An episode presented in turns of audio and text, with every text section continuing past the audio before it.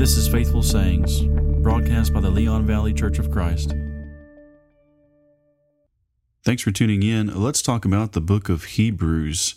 So, if you would please turn with me to Hebrews chapter 7, and I want to read verse 11. This is Hebrews 7 and verse 11. It says, If perfection was through the Levitical priesthood, for on the basis of it the people received the law, what further need was there for another priest to arise according to the order of Melchizedek and not be designated according to the order of Aaron? This is a theme that's developed throughout that chapter 7 and 8. And I'm going to read one verse from chapter 8 and verse 6. It says, But now Jesus has obtained a more excellent ministry, by as much as he is also the mediator of a better covenant, which has been enacted on better promises. That's an example of uh, what the really the theme of the book of Hebrews. The book of Hebrews, in fact, is sometimes called the book of better things because the word for better or superior occurs about 15 times in 13 chapters throughout this text. And so, practically every chapter is written to establish the fact that Jesus Christ and his gospel are superior to the law of Moses. And this is one way to think about it. If we were to, to break down the kind of the makeup of the book of Hebrews, chapter one would be about Christ's superior revelation as opposed to angels. And then Christ himself being superior to those angels in the latter half of chapter 1 and on into chapter 2. And then in chapter 3, the writer begins to focus in particular on Moses and how Christ is superior to Moses in chapters 3 and 4. And then Christ's superior priesthood would fill that section more or less where we read just a moment ago, beginning though in chapter 4 and going through the end of chapter 7 and a little bit into chapter 8, wherein the writer talks about Jesus' superior sacrifice, beginning in chapter uh, 8 or so into chapter 10. And then the last three chapters, the writer focuses on application and what this means for what it should mean for Christians everywhere uh, with regard to persevering in the faith and, and being steadfast under persecution and being faithful. And uh, he addresses leadership specifically in Hebrews 13 and verse 7 and being submissive to leaders and so on and so forth. So, a number of applications that he makes there at the end of the book. But by and large, the the main thrust of this letter is to establish and to remind Christians that Jesus is superior to every um, to Moses and the law of Moses in every way, and that He is the one that we need to look to and focus on right? Hebrews contains that that well-known text in, in chapter 12 about fixing our eyes on the author and perfecter of our faith, Jesus Christ. And so that is really the main theme of Hebrews. Now, as far as who wrote it, um, from a human standpoint, not much is known of the writer of the book, except that what we can know from the text. He seems to have known Timothy. He mentions Timothy by name in Hebrews 13 23. And he also personally knew these people that he was speaking to, as we can see in Hebrews chapter 5 and, and verse 12. And he hoped to be restored to them eventually, um, as he expresses in Hebrews 13 and 19. So, he, and, and also we can see that this is an individual who was well versed in the Old Testament. He knew it very well. He refers to it about 34 times and he quotes it directly 35 times. So, a lot of Old Testament connections in the book of Hebrews. And I think that's probably another good lesson that comes from the book of Hebrews is is to impress upon us how important it is to know the Old Testament. Uh, sometimes we get uh, confused, or or a lot of folks don't really know the place of the Old Testament in the Bible. Why is it why is it there? And that's something that even the Jews themselves wrestled with. If you look at Romans uh, chapter three, it was a problem that Paul anticipated. But what the New Testament tells us in places like Galatians three is that it was a school teacher to lead us to Christ, and that it is just as much the Word of God as the New Testament, and it served a purpose and still serves a purpose for us in that it provides evidence not only for God and His character, but also His vision and His wisdom. And we can see over the course of millennia how His plan was unfolding to bring His Son in the world and establish this new, better covenant through Jesus Christ.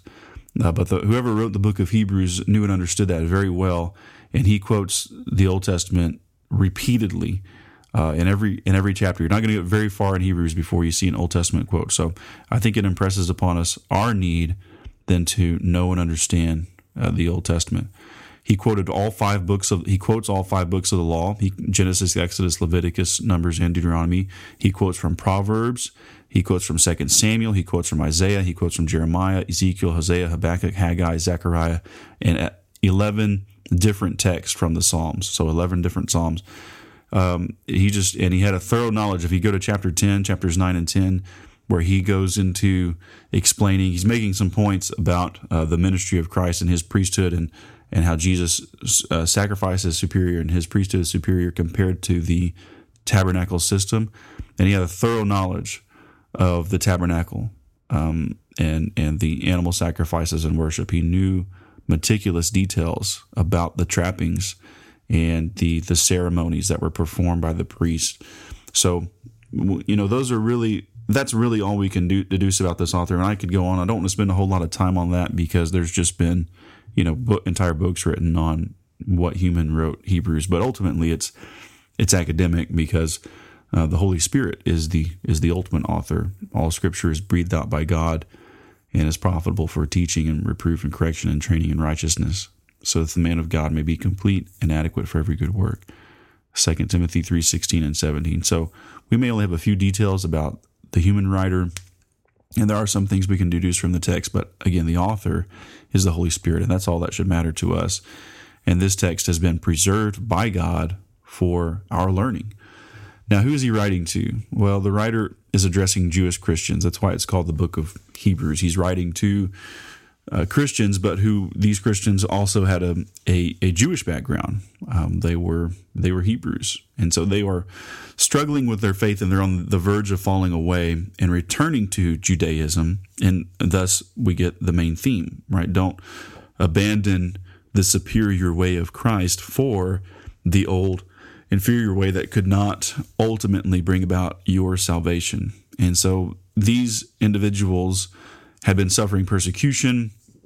There was verbal and physical abuse in Hebrews 10 32 and 34. They were having their property taken away, and, and they had apparently endured a lot of this for a, a long time, and they're commended for that in Hebrews chapter 10 and Hebrews chapter 12. But they were in need of much encouragement. Uh, because this persecution was taking its toll. And it's not the whole story behind persecution is not the whole story behind their difficulties, but it is um, uh, some of the pressure that was being applied. But much of their weakness and their uh, temptation to go back to the old law was self inflicted. And the, the writer doesn't hedge from addressing this in, in chapter 5. He says things like, You've grown dull of hearing, and they had regressed to the point where they needed milk and not solid food. And then he encourages them, them in chapter 6 to move on from the elementary teachings of the faith. And so Hebrews he the Hebrew writer presents and constantly reminds us and his original audience of the superiority of Christ and the need to grow and mature in Christ. And so again, we have that exhortation Hebrews 1, excuse me, Hebrews chapter 12 verses 1 and 2, that exhortation to look to Jesus as the author and perfecter of our faith or the completer of our faith. And then he pleads with them at the end of the book to to bear this word of exhortation. So he's He's writing to exhort them, to encourage them to stay the course.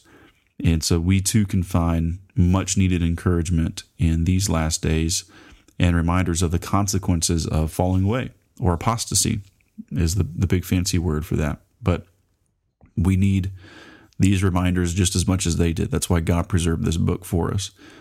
As previously noted, one of the you know one of the first points the writer the writer will make is that God's final revelation is through Jesus Christ. And the superiority of Christ as a messenger compared to those who delivered the old law, and specifically angels.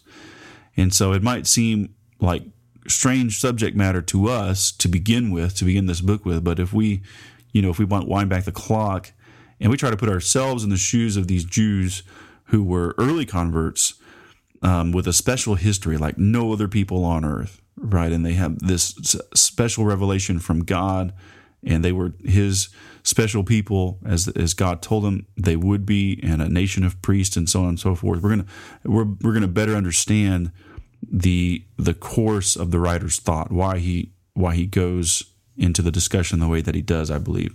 Because the Hebrews history was one in which God was intimately involved right? He, he's involved in all of history, and certainly he had messages revealed to the Gentiles, and he held Gentiles accountable, uh, like he did in Nineveh when he sent Jonah.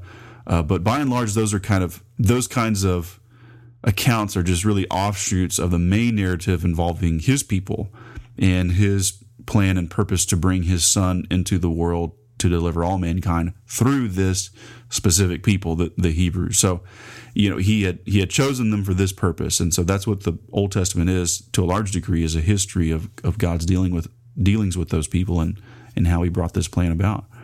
Um, he revealed things to them that He did not reveal to any other people, and He protected them in ways that He did not any other nation. And that's uh, and that's how it had been for thousands of years, right? Until His Son came onto the scene, and so it would be a jolt. It would be a jolt, as it was for, for many Hebrews, to finally understand that all along, this special protection and this special unique position with God, it was just a kind of a, it was a temporary plan, and it was that relationship was something that God intended ultimately for all people to have with Him, and that He ultimately desired all people through one man, His Son Jesus Christ, to be reconciled to Him, have special fellowship with Him, even fellowship that could not previously be enjoyed and positions that could not previously be enjoyed uh, by the Jews themselves. And so that would have come as a real uh, shock. And again, Romans chapter 3, Paul addresses this. Um, some of the questions that would have arisen, like what, you know, why why give us the law even to begin with if God was just going to do away with it ultimately and bring in this new new covenant? But uh, but Paul proves by the scriptures that this is what God intended all along, and it was a it was a preparatory measure. Uh, and if the Hebrews, if anyone who pays attention to the Old Testament, as you know, hindsight's twenty twenty. So you know, it sounds very judgy of me to say to the Hebrews, well, if you had been paying attention, you would have seen it. But this is the very argument that Jesus himself makes. So I guess I shouldn't t- feel too bad about it. Um, if you obeyed Moses, he says you would, if you believe Moses, you would believe me because he spoke of me, is what Jesus says in, in John chapter five, I believe. So it was it was the Hebrews for, you know, again, millennia, who would have known the story of man's origins and his downfall and why why the world was full of sin. And so they perhaps more than anyone understood how much the creator of the universe hated sin and what links God would go to to punish it because they, as a people, they were sent into captivity for many years uh, before they were allowed to return to their land because of their unfaithfulness. They, more than any other people, would have understood how lost man is without God. And they understood major events like the giving of the law of Moses, uh, the defeat of major military powers and armies, the plague of the firstborn, and so on and so forth, deliverance of Lot, and how promises to Abraham often involved um, the agency of angels. And so, not not all of the time, of course, we can see, but but a lot of the time that was the case. About 108 times in the Old Testament, angels are mentioned, and 165 times in the New Testament. So that's significant, and so that would have. Um, I think that casts some light on why it is the the writer begins in in this way about the superior revelation of Jesus Christ as opposed to that of angels. Uh, you know, we find them involved in worship and praise, angels, that is, and that's the main activity that's portrayed in heaven in Isaiah 6, verses 1 through 3. And then again in Revelation chapters 4 and 5. Uh, we find angels involved in revealing God's word. They serve as messengers to communicate God's will to men. Remember, it was Gabriel who was sent to Mary. It was um, you know, they helped reveal the law of Moses. Stephen says in Acts 7, verses 52 and 53, they served as the carriers of much of the material in Daniel and uh, also Revelation. Um, remember when John sees the vision of the angel, he wants to bow down and worship it, but he says, Get up. I'm just a servant of God like like you are. And so we find them involved in in guidance and giving instructions to uh, to Joseph. So remember, angels didn't just appear to Mary, they appeared to Joseph and told him when to get up and go and where to go. Uh, angels appeared to the women at the, at the, tomb and said, Why do you seek the living among the dead? An angel appeared to Philip in Acts 8 26 and to Cornelius and Acts 10, verses 1 through 8. So we we find them all over the place, really, uh, and you know we can really spin off into a a study that I don't know how profitable it would be. We just talk exclusively about angels and, and their role because they're talked about so much. Uh, but really, I think the main point is is to see them as just agents of provision and and special messengers and guidance to serve God's ultimate purpose.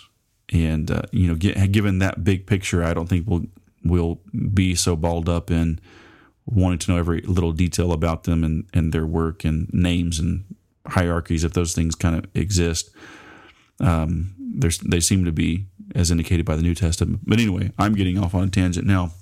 But the main point is uh, is that they are servants of God, and they um, they had many deeds to perform, but it's all in the interest of performing and doing God's God's will. Uh, so when we consider the panorama of angelic activity rather than isolated specific circumstances, again we find the purpose of their every act in Scripture, and this is what verse 14 in Hebrews chapter 1 begins to address. And we'll talk more about this uh, next time. The Hebrew writer says in verse 14, Are they not all ministering spirits sent out to serve for the sake of those who are to inherit salvation? Right. So did you did you catch that? They're all ministering spirits. They're all servants, and they've been sent out for this purpose to serve for the sake of those who are to inherit salvation. Well, that's you and that's me. That's everybody. That's everybody because salvation has been extended to everybody. They acted at God's command to further the scheme of redemption. Angels first appeared to Abraham, in whom the world, all the nations of the earth would be blessed. They guided and protected his family for succeeding generations. An angel went before Israel and guarded them. Later, angels ministered to prophets. And the New Testament opens with angels announcing the coming of Christ and they ministered to Jesus and declared his resurrection. And they aided the spread of the gospel. So, in all of this, what, what are they doing? We have, we have all these specific inst- instances, and they pique our curiosity, and we wonder what in the world is going on. And it sure would be cool to know more about this. But the main point is, in all this, they were rendering service by helping bring our hope of salvation. And that's what the Hebrew writer wants us to understand to know. He's, he's, and he's driving at this very early on in chapter 1. And so Hebrews 1 14, in a context of speaking or teaching from God, shows that Christ is superior to angels as a superior messenger. Because the angels represent messengers of a past dispensation sent forth to minister um, to the heirs of salvation through Christ. And they did this by administering the old covenant. Um, the Hebrew writer says in chapter 2 and verse 2 the word spoke, spoken by angels proved unalterable and so we'll discuss uh, this text more next week as our Hebrew series kicks off and continues. But I just wanted to give you a brief overview and kind of direction of, of where we're going. And so the, just paint a big picture this morning of uh, what the Hebrew book is, is all about. And uh, we'll look at what the writer says about Jesus by comparison to angels mentioned in Scripture. So I look forward to this, to studying with you. Um, and we'll pick up here in a few days or maybe next week I appreciate you tuning in. I'm Jason Garcia, and this has been Faithful Sayings.